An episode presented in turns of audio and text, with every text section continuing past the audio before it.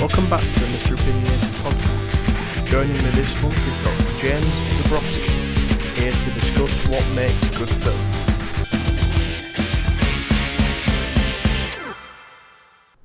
Hello and welcome back to the Mr. Opinionated podcast. It's the first time I'm broadcasting for a good month and a bit, so it's not nice to be back. And I have a, a very distinguished guest for the return of the Mr. Opinionated podcast. It's uh, Dr. James Zabrowski. I said that right, didn't I? You did, yeah. I did, good. Um, who is a lecturer on film studies at the University of Hull. Would you like to um, tell us a little bit about yourself, James? Um, yeah, so I teach I teach film and television studies at the university uh, with a focus on film style, film analysis, film history, uh, across we well right from the beginning of, of cinema through to the present. Good, good. And um, you're so you're a, a doctor, not a professor, right? Because yes, um, I interviewed, well, not interviewed. I did a podcast with Doctor Davis a few months ago, which I referred to as a professor in the description. And I was afraid I got that wrong. So yeah, so you're definitely a doctor, not a professor. That's good. Um, so we're going to be kind of unpacking a rather um, complex question on this po- podcast. We're going to be asking um, what it is that makes a film good. Um, which, as I say, it's a very kind of loaded question to unpack when you take into consideration different opinions, different styles. So, what would you say, as a whole, is what makes a film good, in your opinion? um, yeah, I don't think I don't think we can we can jump in and answer that question uh, very easily because I mean the obvious thing is the recipe that guarantees a good film. Um, so by that same logic, you can't go in with a list of features that you expect a film to have that you can then tick off and say, yeah, it has those things, so it's a good a good film. Um, but also, I'm against the idea that whether a film is good or not is completely subjective. I don't think that's true, and maybe we can talk about that more as we as we go through. Um, there are people who have proposed very general criteria for artistic evaluation. Um, there's this, there's a famous three criteria which are unity, um, intensity, and complexity. Uh, so if you think about those features, uh, they're a good guide to thinking about a film's achievements. It is a tough question. Yeah, because I I find it difficult as a critic approaching films which, on a on an achievement level, a very good film. Like for for instance, I saw the favorite uh, earlier this year, the film with Olivia Colman that won a few Oscars, and I didn't really enjoy it. I found it to be a bit of a slog, but kind of recognisements within film and recognise that it is a good film. It's maybe just not to my taste, so didn't Yeah. didn't impress me as much as I was perhaps hoping. Yeah, I mean, I think as as a critic, you have to be aware of and take into account your own taste. Yeah. Um, I mean, what would you say is is your is it a particular genre that you gravitate to, or is it uh, a particular period? Or Um, I don't really have a particular genre. I think I'm a fan of particular genres. I'm always willing to give new ones a try. Um, I'm just always more focused on story, kind of the narrative and the characters as the positives, as opposed to kind of how it's shot, how it looks, its visual effects, this kind of thing. A lot of, a lot of films will get praised for looking particularly nice, but the story and the characters are a bit lacking, and that's kind of what I would focus on more. Like, like when Alita Battle Angel was first released, I published a piece on my website uh, decrying that James Cameron was basically talking up its amazing sound and projection, and he wasn't mentioning its story or characters. He was just saying how it looks, and to me, that that isn't really a factor in what makes a good film, in in my opinion. yeah, I mean, it's always nice for a film to look good. I would rather a film look really nice than it just be completely black screen with characters like silhouettes talking. But I don't think it, it is what defines a film as good. mm, mm. yeah, and one way of sort of characterizing what you're saying is that um, you're sort of throwing in your lot with most popular filmmaking, uh, where story really is at the centre of everything. So Mm. everything should serve the story. Um, there's no point having fancy style if it doesn't somehow increase the viewer's engagement with with the story, Mhm. and that's that's the centre of it.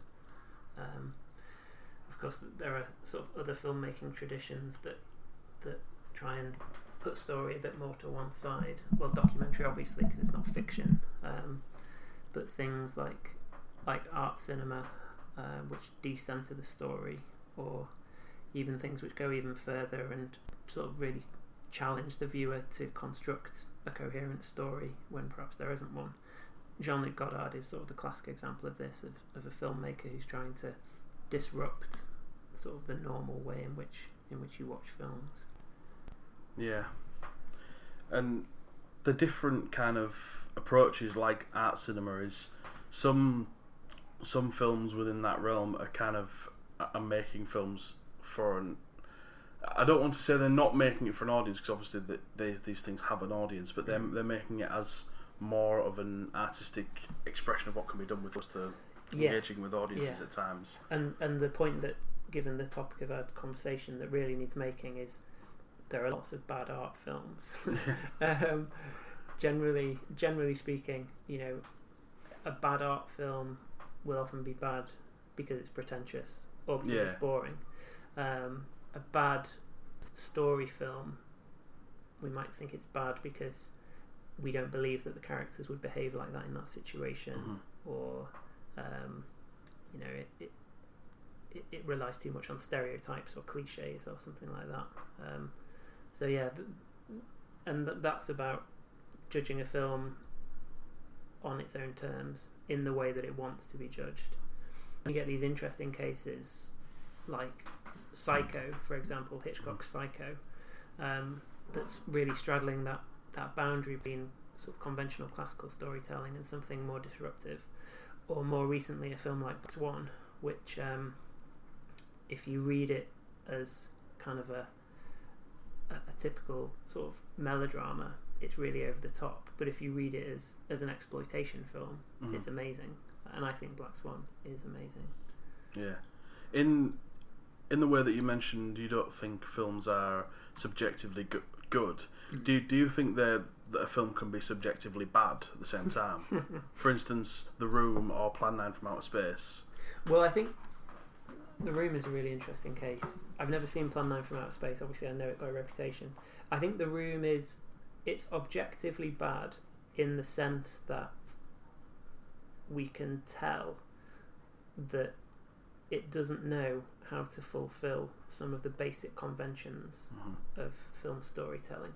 So it doesn't know how to end scenes. It doesn't know how to write um, sort of naturalistic dialogue.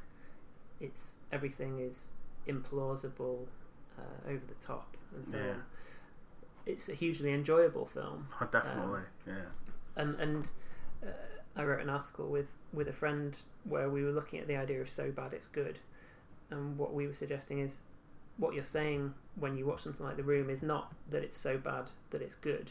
You're not overturning the judgment. It's so bad that it's enjoyable, Mhm. uh, and that's a different thing. You're kind of confirming the badness in every thing that you're doing with with the film, but that doesn't mean that it's it's not an enjoyable film. Yeah, I think one of my my favourite things about the room is the flower shop scene, where everything just seems to be completely out, out of order. Not in even the the, the, the Mm. when he dialogue. goes in and strokes the dog. Yeah, the dial- roses, yeah. Dialogue completely makes no sense. It does. You're, yeah, you're right. Every, everything's in the wrong order. Yeah. It, it's it, it's it's basically like what you would expect of kind of a, a how not to do it Mm. sort of film. Like you would watch the room and, and, and take lessons on how not to make a film Yeah. from what Tommy Tommy Wiseau was doing.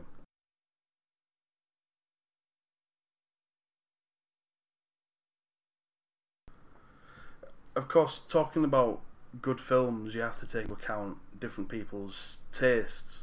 Like a lot of people who won't enjoy what we consider to be great films, such as a Schindler's List or a, an Amelie, a, a kind of artistic film, because they would much rather go see the latest blockbuster. Mm. Maybe, for instance, there because there does exist a, a casual audience for cinema who may just in, enjoy their popcorn films. Yeah. Um, and then we get to. You would then ask the question okay, how can you make judgments about relative achievement between films within that, that bracket? So, um, what may. If we think that Avengers Endgame is a great uh, blockbuster, then what makes it so? What does it do? Because there are still, if you put yourself in the perspective of the filmmakers, you know, there are hugely gifted people working on these films, so they look as razor sharp as they do, and that every narrative beat is matters. Um, that's true, more true of some blockbusters than others, hmm uh, but blockbusters will often be extremely sort of polished and carefully crafted, at least. I. Yeah. Um, I mean, Avengers Endgame, I was a very big fan of because I've kind of followed the MCU Mm. from the beginning, and kind of superhero films are sort of my um, critic guilty pleasure, if you like. Yeah. Um, so uh, Avengers Endgame actually made it straight into my top top twenty five. Right. Okay. It, it was in Infinity War, and then Endgame overtook it because I think it, it took a lot of risks in terms of being a blockbuster. Um, first of all, it being three hours long was, I think, a big risk to pitch it to Mm. a casual audience being that long. Because your usual audience for them films are kind of like films that are no more than two, two hours long Yeah. and and of course it had the benefit of having the the deep storyline that goes back 11 years to, to work with uh, it really pays off if you had an investment in that blockbuster so in in that way it does but then you have films which in have everything they need to succeed and I kind of mention this on almost every podcast but if you look at the Transformers films which have every reason there is to be successful and to be well not successful but to be good Yeah. and they they, they still really really aren't Although Bumblebee was pretty good, I thought. Bumblebee was the first enjoyable Transformers film I've ever seen but Yeah. when you're talking in terms of the Michael Bay Transformers Mm. films and Michael Bay makes films like he has saucepans for hands to be fair and Yeah. So what's at work there? What, what do we think is what's the problem? Um, I I tend to think that his his view is very skewed when he's making films. He he makes films, I think, for his own tastes as opposed to Yeah. the audience. Because you you can always characterize a Michael Bay film. They'll have ethnic stereotypes. They'll have lots of shots of American flags. They'll have lots of explosions, and it, it just seems Yeah. to serve up the same thing time and time again.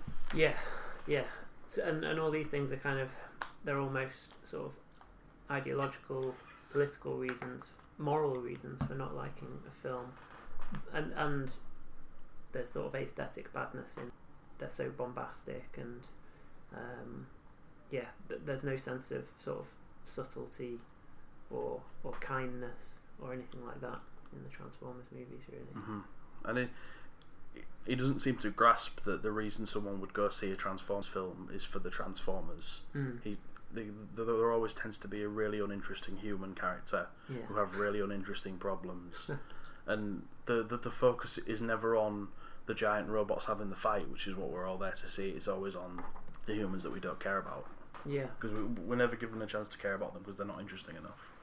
Although it's funny, I went to see Bumblebee with with my son, and um, he he he wanted more fights, more robot fights. I guess, Yeah. but that's Bumblebee, isn't it? Where the um, the sort of the human storyline is is even more developed. But yeah, it's interesting. Yeah, why why do we go and see Transformers movies? And it, it's a similar kind of thing with the Godzilla film that Mm. that just came out, Godzilla King of the Monsters, which was kind of lambasted by critics.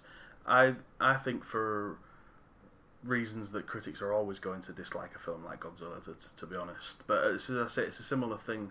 No one goes to see a Godzilla film to watch humans talking. They go to see a Godzilla film to watch Godzilla fight And, something. and that's the thing, isn't it? humans talking, it, you could, it's almost impossible to get away from if what you're doing is telling a story. So the trailer and the advertising for blockbusters will focus on spectacle, special effects, because that's that's the wow. Mhm. And then, in order to get people to, so it's not just a a light show for two hours. There has to be story. There has to be characters. Mhm. And the problem for the blockbuster is to sort of reconcile those those two things. Yeah, there was a a good quote from uh, Mark Kermode book that I read read the other week. It says, um, "Blockbusters have every reason to succeed, so why are they still? Why are some some of them still bad? Yeah. You know, they they have money and talent behind them, so why can't they make more of an effort to be good rather than just because they, they know they're going to make their money, and that's probably what's Yeah. most dangerous about films is when they know they make their money, so they can pretty much make any, yeah, anything. kind of what's the incentive almost. yeah. Yeah, yeah, So I, I think the onus is on blockbusters to be better than they they, they are a yeah, lot of the times. yeah. It's just obviously hard to uh, to sort of find a way of, of producing that outcome. Yeah, seems like there will always be bad films. Yeah. But if there weren't bad films, then I wouldn't have much to write about. That's so, true, yeah, and and you know, as there is there is definitely a, a pleasure, sort of a savage pleasure sometimes in in writing the takedown review. Oh yeah. Um, I sometimes get more excited when I when a film starts to lose me than when I start to get excited Yeah. by a film. Yeah, you, it's like you smell blood and you Yeah. sort of pounce. I mean, the last one that happened with was um, Hellboy. Right. Yeah. Uh, from about ten minutes in, I, I just thought this is garbage, and it just got worse and worse and worse. And I, I was writing the review in my head as I went yeah, along. yeah. And I similar thing. I I tend to be driven. I'm not a regular reviewer, hmm but when I often when I feel moved to to write a review, it's when I'm watching a film that's kind of at the at the arty end of the mainstream, Mhm. but I think that it's it's a pretentious failure. Um, Mhm. So Arrival was one example of that. Calvary was another hmm where I kind of got annoyed with the film and then wanted to write about why I was annoyed. I should add that I think the the critic's most uh, noble responsibility is to explain why great films are great. Yeah. Uh, that's harder to do. Oh, um, and it's definitely, ultimately more yeah. It's so easy to write about why a bad film is bad Mm. and to make jokes about a bad film, but it's all the more difficult to create the same level of critical analysis with a good film and explaining why it's good yeah, beyond just repeating yourself for the same. Yeah, which is which is why um, my some of my, my reviews of the good films tend to be a bit shorter than the ones of the bad films. I find more things to say when it's bad Yeah. than when it's good. And in the case of um, sort of popular, what's sometimes called classical filmmaking, the measure of a film's success is is how n- not how well it resists analysis, but the way that everything just feels just right. You Yeah. know, nothing obtrudes. It's a perfectly crafted object, so it's kind of it's got a smooth surface and it's hard to hard to penetrate critically. One of the the more recurring things that I find with modern film is um, how much you could cut from a film and it still makes sense. Mm. Like there's, a, I always find in a lot of modern films there's a lot of scenes I would have cut Yeah. and it wouldn't have lost anything. They they just tend to go on for a bit too long nowadays, and I, I have no issue with the film being long as long as it merits the runtime. That's right, yeah. I think all things being equal, the ideal length for a film is like 85 minutes. Really? Yeah, I love I love a film in sort of the 85 to 95 minute bracket. hmm Obviously, if it's longer and, and as you say, it earns its length, that's fine. Yeah.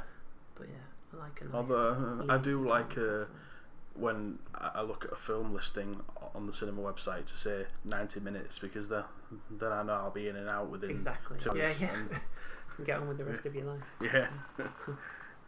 but that being said, some of my my favourite films are two and a half to three hours long. Um, my my my very favourite film from the my top twenty five list is like closing on three and a half hours. So Which film is that? The Godfather. Godfather, right? Yeah. Is it really that long? Um, I'm not sure if it's The Godfather, Godfather Part Two that's three and a half hours. I think it's Yeah. Part Two, and The Godfather is three hours. Okay. But they're they're both long watches, but they don't feel like long watches. Mm. Like that that three and a half hours feels like a two and a half hour film because you're so engrossed in what's going on on the screen. Yeah. But we'll get to that later.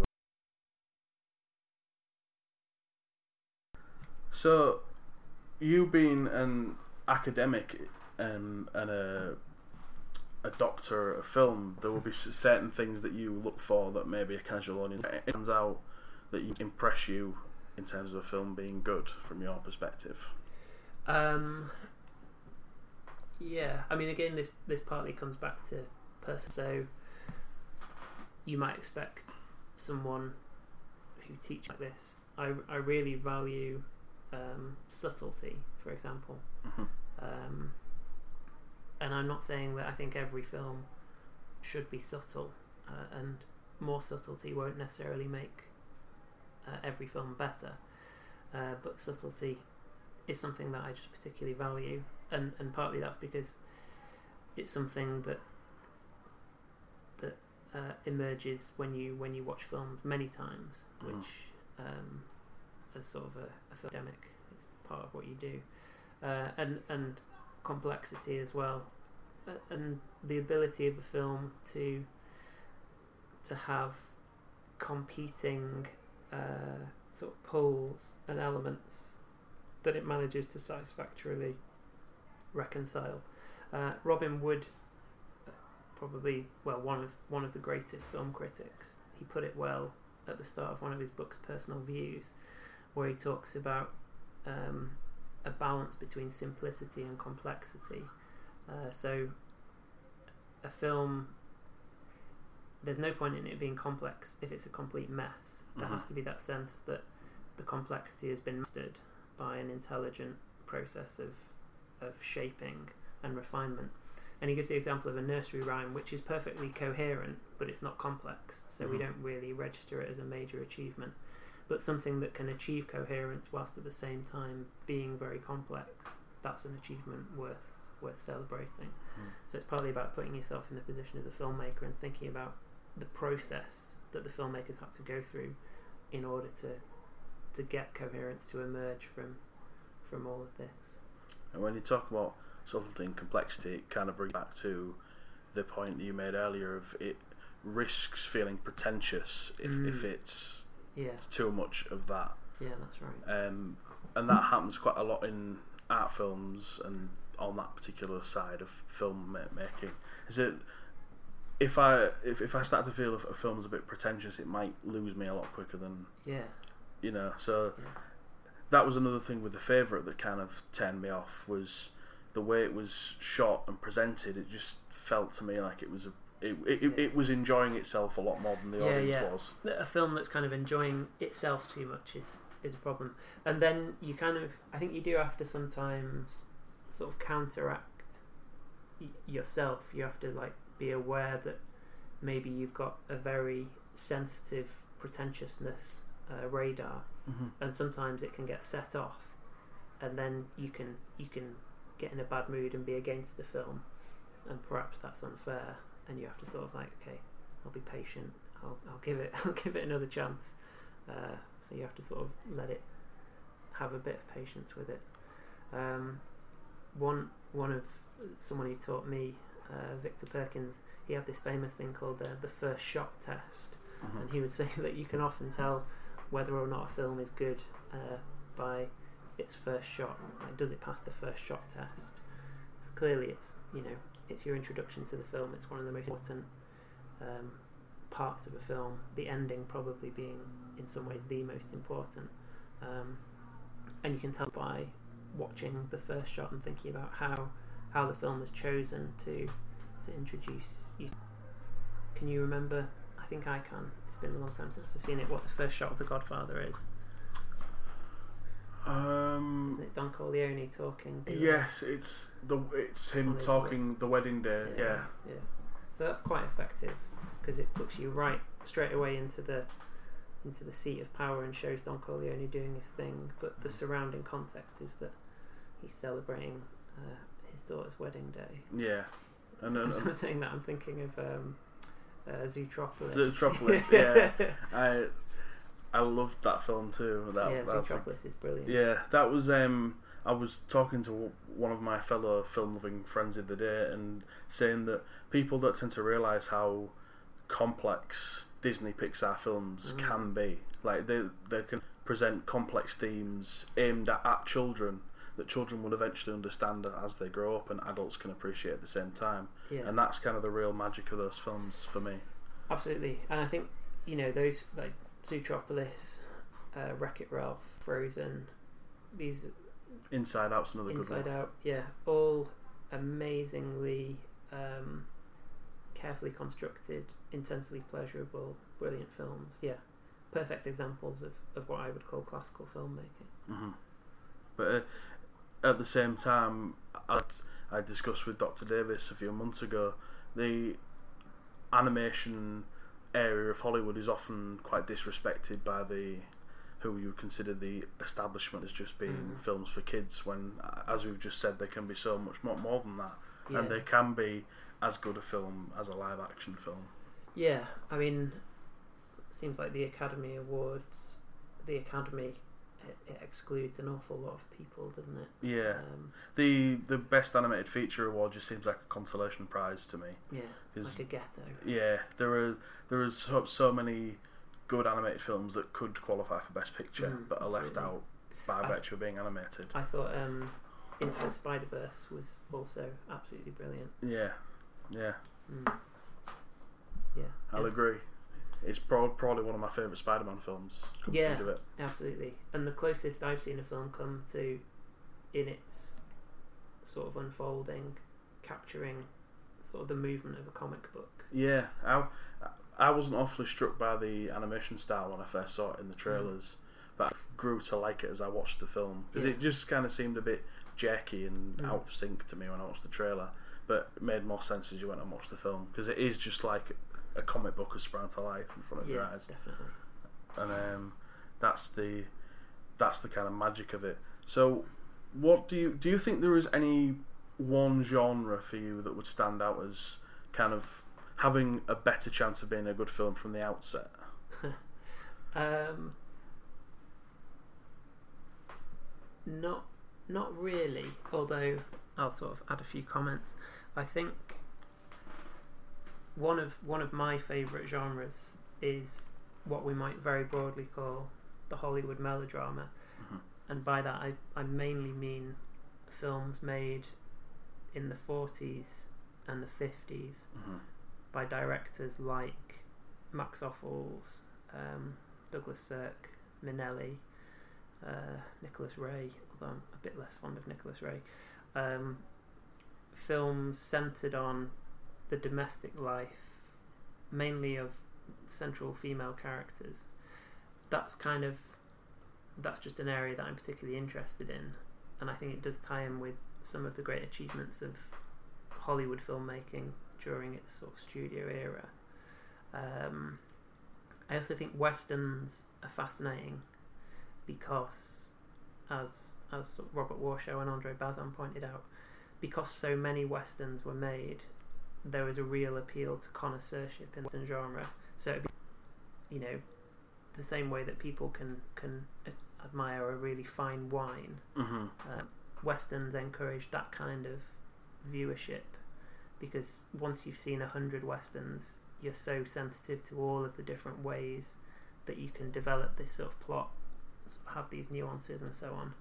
Um, so I think, but you know, there are loads of really terrible westerns Yeah. and, and loads of really terrible uh, women's pictures or female melodramas, uh, but but there are also wonderful examples of, of those genres. There are certain genres that have different layers, and westerns is one of them. There's the, the kind of westerns that you would find at like three o'clock on ITV4, the Hmm. kind of mid-table western, and then there's your kind of higher-end Clint Eastwood, John Wayne western that were that are still considered to be classics today, like the original True Grit with John Wayne and some of the Man with No Name trilogy Mm. those are, as, as westerns that still stand out in the mind, but there are so many that just kind of make a, a primordial soup of westerns where they're just kind of merged together into one Yeah. amorphous mass. Yeah, but again, I, I think, um, and this is really interesting actually, that Andre Bazin was kind of against westerns that were too self-reflexive and too aware of themselves as westerns. Um, so he was he was quite a big fan of of Stagecoach, uh, for example. Um, th- there was the idea in the fifties that that western kind of became afraid to just be a western uh, and and that the classical period was was when Ford was sort of making Stagecoach, My Darling Clementine, and so on. So I think you know that those the kind of westerns that are shown on on ITV in the middle of the day, like Rio Bravo or whatever, or Wagon Master, mixed in there are some of the truly great westerns. I would say. Mhm. But uh, there's also kind of modern Western films that stand up to scrutiny. So there's Unforgiven, hmm which is of 1992, so it's not as modern as other ones. There's uh, the remake of True Grit, which yeah, I which is pretty good. which is good. There's um, No Country for Old Men Yeah, yeah, as well.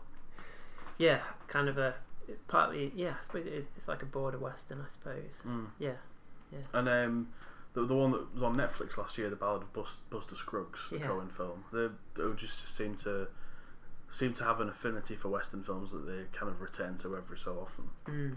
So the the appeal is still there, and that's the thing with the genre is certain ones will always have an appeal. yeah, As I was saying, the thing about layered genres, there are, there's also a lot of room in comedy for hit and miss. There's Mm. there's a lot more f- comedy films that miss than hit. I find, and anyway, because obviously sense of humour is subject to one person, and there are a lot of really bad co- comedy films, most of which star Adam Sandler, uh, or Rob Schneider, or any of Adam Sandler's friends. They're, but Although Adam Sandler has made a series of great movies. he has, just not for a while. Yeah, he occasionally pulls one out of the bag. Yeah. the Meyerowitz Stories was really good. It, it, it's it's always really surprising when Adam Sandler comes back in anything half decent after yeah. everything bad that he's done in the last few years. I have great affection for uh, The Wedding Singer as well. Yeah, it's a really good film. um, I quite liked Punch Drunk Love, which Yeah, I think amazing. we watched in one of our modules at uni. We did. I'm teaching it again uh, this coming year, actually. Yeah, and I, I quite like um, Reign Over Me Oh, I've not seen that one. as well, which is another one of his more dramatic turns. I think that's really good. But um, as I say, there's a lot of comedy films that miss, and a, a lot of the ones that stick in the mind are the ones that kind of go a bit further into su- surreality. Um, One of my favourites is Monty Python and the Holy Grail. That's that's one of my favourite comedy films, as well as Bla- Blazing Saddles and a lot of Mel Brooks films. Yeah. So comedy that sticks its neck out to be something different Mm. always Yeah. sticks in the mind more than just your run of the mill comedy with kind of throwaway one liners and Yeah. I I really like um it, it's comedy which relies for its effect on characters sort of transgressing social boundaries and that's developed into sort of what we might think of as the comedy of awkwardness with things like The Office or Curb Your oh yeah, Enthusiasm but there's a less excruciating form of that comedy. It's basically the comedy of Jane Austen novels as well, Mm. where the humour arises from often from the mis- mismatch between a person's social situation and what they understand their social situation to be, um, and the ways in which people annoy and, and get get on each other's nerves. Well, that's that's the province of sitcom, isn't it? Like Steptoe and Son yeah or, or any series like that.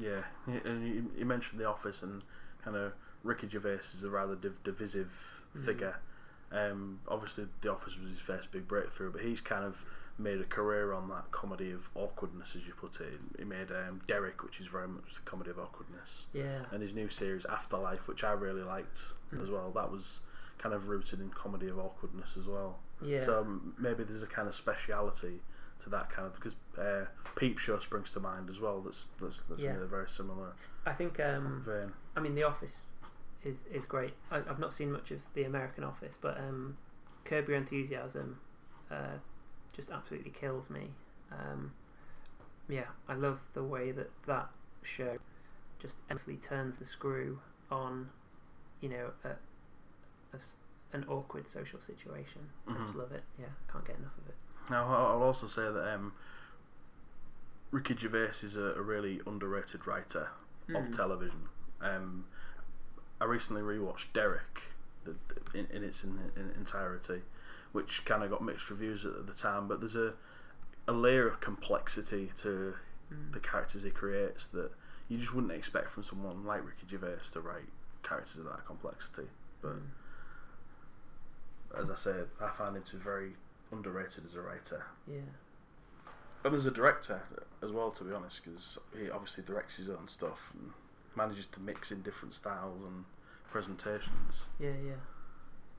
So, um, are there any other genres that stick out in your mind as producing pro- producing more good films than bad, or I would say that um, musicals Mhm. are a really good way of testing some of sort of the purely it, musicals let you do things that you can't do in any other genre because Mhm. it's uh, I mean in any other medium so you know you can't have a musical novel really I'm, I'm sure there are examples of people trying to do this but because it's all about movement sound image and those things all coming together um, so in a way a musical is a place where you can showcase films possibilities to their fullest extent in one Mm. way of one way of thinking which again doesn't mean that that it means that all examples of the genre will be good but it does mean that it can achieve effects that are very special and particular I mean, musicals kind of consist of a lot of classical Hollywood, don't they? I mean, Yeah, I mean, yeah. One of the first things you, you think when spring to mind when you think of classical Hollywood films is the old studio musical. indeed You, you, you're Singing in the Rain, or you know, you Wizard of Oz, that kind of thing. that's So- right Something which is kind of making, kind of made a small comeback with La La Land a few years ago, which was made very much in the vein of an old Hollywood musical. Yeah, and I mean Damien Chazelle. He also he's very indebted to to the French musical tradition as well. hmm Um, I mean musicals are always sort of making a comeback. Um, we had Yeah. Moulin Rouge in sort of two thousand and one. Yeah, there was a Um, Great Showman a few years ago. Great Showman. Yeah, hit. um, and you know occasionally you even had uh, sort of Dancer in the Dark, Lars von Trier's weird sort of anti-musical. Um, so yeah, musical kind of like the western. It's now in its afterlife period where Mhm. it's no longer it's no longer the case that studios are churning out five or six of these films a year. Yeah. But everyone still knows or thinks they know what a musical or a western is. Although there are, there does always seem to be at least one or two musicals come out every year. Yeah. I mean, this year we've got Rocket Man, which has just been released. Yeah, I mean, so sort of the biopic, um, yeah, it sort of leans into the musical genre, doesn't it? And, and there's also Cats, which is coming out this year as well. Right, yeah. Yeah, there always seems to be one around Christmas I Mm. mean, nowadays because there was Greatest Showman of course. was that Christmas. Um, last year, Mary Poppins Returns was that around Christmas. Yeah, So maybe the the the seeing the market there for a musical near Christmas yeah, for possibly. kind of a kind of a nostalgic feeling around Mm. Christmas and seeing all the musicals because that's what's usually on television. You Sound of Music and things like that. Yeah, They're Meet all- Me in St. Louis, great Christmas musical. Yeah. Um, I was going to say It's a Wonderful Life, but that's not a musical. Oh, It's, it's a great film. It's a film, yeah. Yeah. Yeah. So speaking of great films, I think this will uh, bring us on onto our uh, personal list of our Mhm. best films. So I'm going to let you detail yours first before I move on to mine. so what have you got for us? Well, um, yeah, you asked me to do this, and I, I came up with. I didn't try and do a top 10 I mean, Mhm. I've tried to do top tens before, but I just wrote the films that, that immediately sprung to mind. Mhm. Um, shall I just tell you what they are? Uh, yeah, uh, and then then we can kind of dis- discuss them uh, after you've told us. Well, it's funny that you mentioned um, "It's a Wonderful Life" because that is that is one of my favourite films. Is that one of you? Yeah. Possibly my sort of my desert island film. You know, if I had Mm. to watch one film endlessly. Although the the thought of watching "It's a Wonderful Life" on a desert island with no one else seems a bit a bit depressing. Yeah. Uh, but yeah, "It's a Wonderful Life." Um, you know, James Stewart at the height of his powers, Frank Capra at the height of his powers. hmm uh, in in that post-war moment in Hollywood uh, before it's kind of like the last the last moment before the studio system sort of disintegrated. It's amazing to find a film as well that um, retains its appeal so far into the future. Mm. Like the, I watched it for the very first time last Christmas, and it still felt like a magical movie for Christmas. You know. And it's it's it's one of those films like The Shawshank Redemption that Mm. that has has become more beloved as time has gone on. Yeah. I mean, it was it was a big deal when it came out, and it was nominated for a series of Academy Awards, but it didn't win them. It maybe won a few sort of the technical prizes, but the best years of our lives was the film that went away with all the Oscars. Uh, but then, partly because it, it was shown endlessly on on like TCM on on US TV, Mhm. it, it gathered its audience. Anyway, it's a Wonderful Life. Um, in terms of westerns, I I probably pick Three Ten to Yuma, hmm uh, which is a great. That's that's a very good film. Yeah, we watched it last. We did year, that, we? that, that's the 1957 version. Yeah, not the not the remake. That's right. Yeah, Yes. yeah it's Um, very good.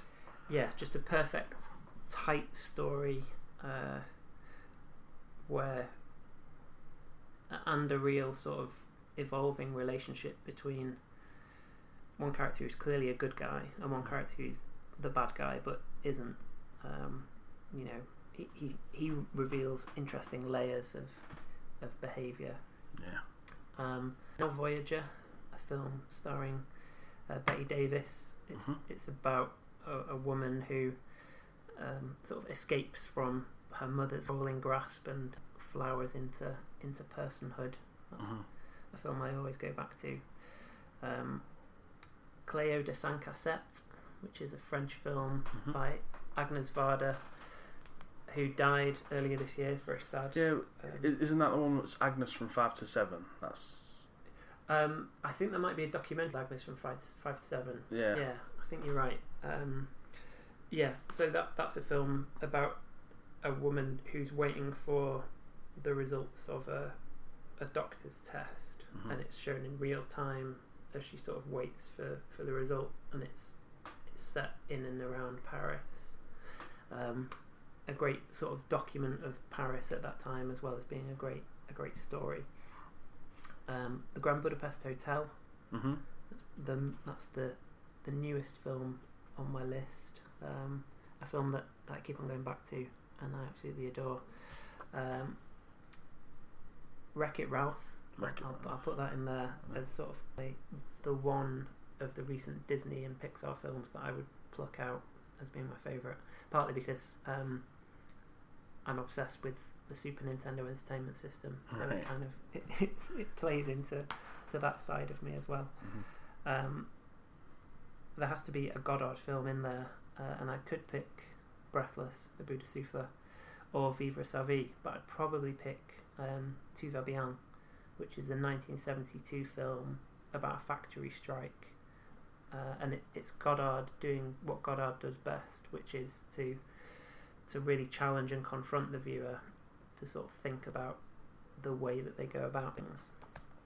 And finally, I said Wonderful Life might be my, my desert island film, but I think if I if push comes to shove and I was asked to name my favourite film of all time, it would have to be Letter from an Unknown Woman, hmm directed by Max Ophuls, my favourite filmmaker in Hollywood in 1948, um, and it's it's a very delicately ironic film, and it's not ironic in a way that it's making fun of the characters, but it's ironic in a way that we can sense.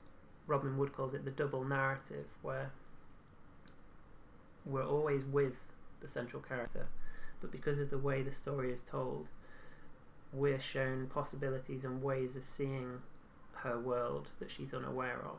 hmm Um, so it, the things I was talking about before, complexity, subtlety, and irony as well. It's it's achieving all those things um, without without breaking its stride and becoming sort of modernist or disruptive.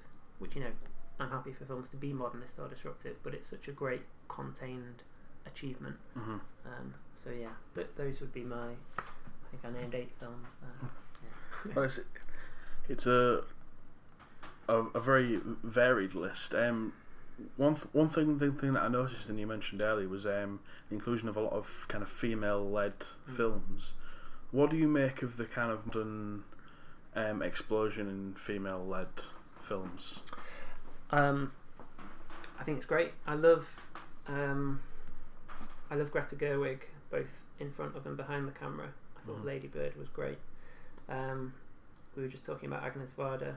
She's she's probably the female filmmaker that, that I'm most invested in overall. But I also love um, Claire Denis, for example, Mhm. another French filmmaker. Um, Chocolat, her first feature film, is is a film that I always go back to. um, Beau Travail is is extremely interesting as well. So yeah, I think obviously it's it's it's an entirely good thing. I Yeah. actually just bought um, a BFI box set, Early Women Filmmakers, Mhm. um, which showcases some of the films that were made by female filmmakers, mainly directors in this box set, in sort of from the teens. I mean, the box set goes up to the 40s, but it's focused on the era before or the early days of features. Mhm. Um, so there's filmmakers like Lois Weber, who made a really good suspense film called Suspense with split screen in 1913, which is pretty impressive. Um, and um, uh, her name is Mabel Normand, who was a slapstick comedy actress who was important in the early stages of Charlie Chaplin's career. Mhm. Um, she's brilliant as well. So yeah, Yeah, because uh, as you say, a lot of those female-led films from the forties and fifties, which shows that the phenomenon of uh, a female-led film is nothing new, Mm. and kind of was always a successful model. Because a, a, a lot of the the the fear was when the new wave of kind of female and in a certain way minority led films came along was that those kind of films didn't make money. Yeah, I think I think there are two issues here. I mean, Hollywood and other national cinemas has long been aware that you can sell pictures, films to a female audience, but most of the films that from Hollywood from the 40s and the 50s that I love, they're all directed by men. hmm Almost all of them are written by men as well. I can't off the top of my head think of um, an example of one of the films that I was talking about that's written by a woman. Um, in terms of giving women control of the filmmaking process, Mhm. uh, that's been sadly a lot more rare in in Hollywood. Uh, yeah, if you think about the proportion of female filmmakers, black filmmakers, whatever, in relation to the proportion of the entire population, hmm it's it's ridiculously low. Yeah. Um, so yeah, there have always been films for particular audiences. It's just a case of giving um, those groups control of, of the resources of filmmaking. Giving the power back to them as opposed to kind of being held over them by someone else in a yeah, way. yeah. For for some, for a white man to decide that it's a good idea to to make films for women, and it is a good idea. Yeah. it's produced great films, but that's only part of the story. Yeah, I mean the whoever you are, you should be able to have at least one film that reminds you of yourself or that you can see yourself in. There should be Mm. representation for whoever you are in in film. Yeah. I've always thought that it's important for someone to see someone who looks like them on screen in a way of, of their own development or someone who sounds like them. Yeah. You know. and to see them as they would wish to be seen, so not in a a demeaning, Yeah, yeah, yeah. stereotypical Yeah. role. Yeah, which of course we've come on still a long way to go in, in terms of films, but it's come on a long way yeah, in recent times. So um, I've got a list of twenty five from my book. So I'm not I'm not going to go in in depth on all of them because we'd be here until tomorrow. So um, this is my top twenty five, starting with Man on the Moon, Mhm. um, Milos Forman, nineteen ninety eight, starring Jim Carrey. Jim Carrey. Yeah, So I've never seen that Andy film, but, but I love the uh, the REM song. Yeah, there was a, a really good Netflix documentary last year about the making of it as well. Um, about how Jim Carrey allowed himself to be overtaken by the, the An- An- Andy Kaufman persona. Yeah, he just became Andy Kaufman. Yeah, and just behaved terribly on set. yeah, There's yeah. so so many clips of him just behaving beyond reprehensibly, and but he gets away with it by saying he's being Andy Kaufman. Uh, then there's Les Miserables, which is a musical, which you mentioned earlier. Beauty and the Beast, the '91 animated version. Mhm. Uh, Django Unchained, Yep. Western film, film. Quentin Tarantino, one of my favourite filmmakers. Dead Poets Society, hmm um, Peter Weir, Peter Weir, yes, who I think he also made the um, Truman Show. Truman Show, yes. So um, Ro- Ro- Robin Williams is one of my favourite act- actors. Right. Um, think um, vastly underrated as an actor. Yeah, he's very he's a very good um, dramatic actor. Very Mm. good in Insomnia, I thought.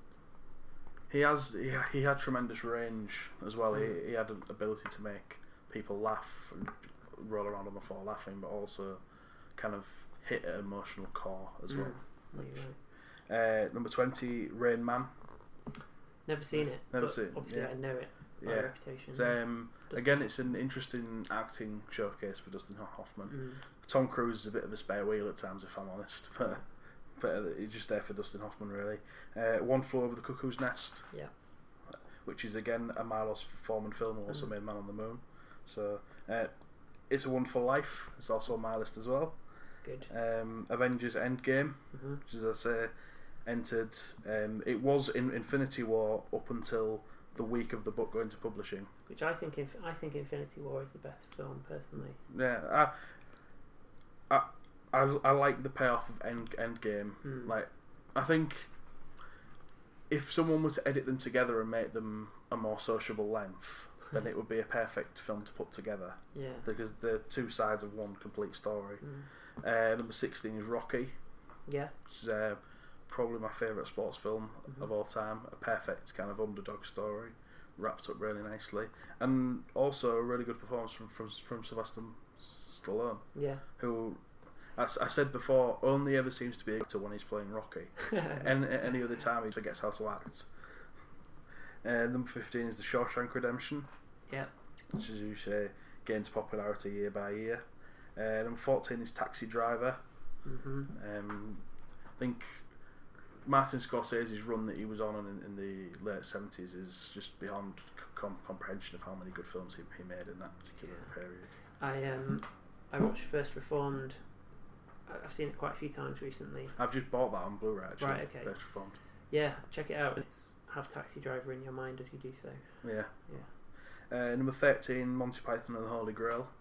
There was um, I was wrestling in my mind whether to put that or Anchorman on the list because Right. they're both my, my two favorite comedy films. But Monty Python had to take it in the end because of because um, Meaning of Life and Life of Brian could have quite easy, easily also been on, on the Yeah. list. Whenever I um, make lists of films for modules, hmm I always end up looking at the list I've produced and think, why did I not include comedies or musicals? And sometimes I go back and work one in, but often Yeah. I don't. the kind of comedy film that I love is one that you can watch with your friends and just quote constantly for Mm. next week and just Yeah, kind of and Anchorman would be a good example of that. yeah Or The Big Exactly. Lebowski. yeah. Uh, number twelve is The Lion King. hmm Which, um, I just bought my tickets for the remake, of which I'm I'm kind of on tenterhooks whether I'm going to enjoy it or Yeah, not. yeah. Uh, number 11, 2001, at the Space Odyssey. Cool.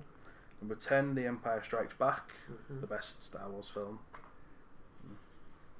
I, To I, me, to me, the best. Star Wars film. I think the Force Force Awakens is probably my favourite.